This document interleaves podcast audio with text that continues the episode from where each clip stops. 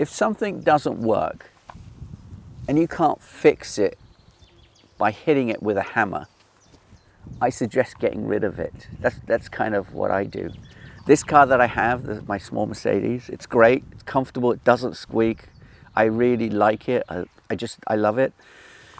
But it's so computerized, and this is a guy that deals in computers. Uh, I hate it because when something goes wrong, I can't hit it with a hammer to fix it. Whereas this weekend, I actually traveled all the way to the other side of the country to pick up, um, I'll put something up here, to pick up um, some parts to rebuild my Blazer so I can use that because use that to be my main vehicle um, to travel in. Once that's ready, then I'll be going to Spain and Portugal and possibly Greece and so on. So I'll be going further afield. But with that, I can hit it with a hammer, literally, and it will work. It's like Lego and Meccano. And while I was driving, it took like three hours to get there, three hours back. While I was driving there, um, here's a bit, this is me driving there. Um, it got me thinking about people worrying about the shiny object syndrome, getting loads of tech that they have to play with just to get the basics done.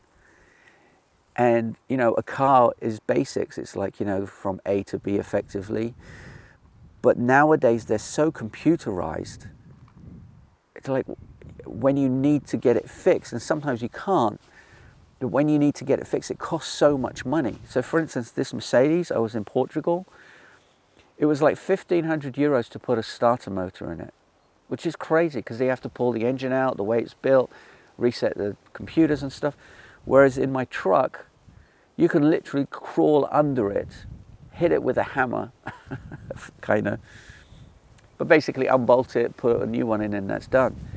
And the simplicity of like the old tech, the old style of uh, building is kind of being lost because everyone wants to make an app that does something, but they don't think about the logistics of when something goes wrong, the logistics of, yeah, just make things simple.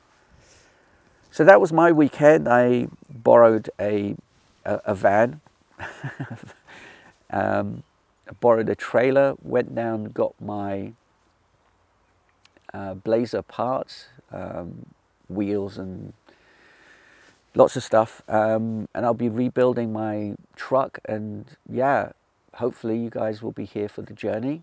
I know some of you are interested in it, but I'm doing it because I love making videos. And I'll still be talking tech anyway. Um, I'll see you next time. Have a great Monday. I hope you had a great weekend. See you next time. Ciao.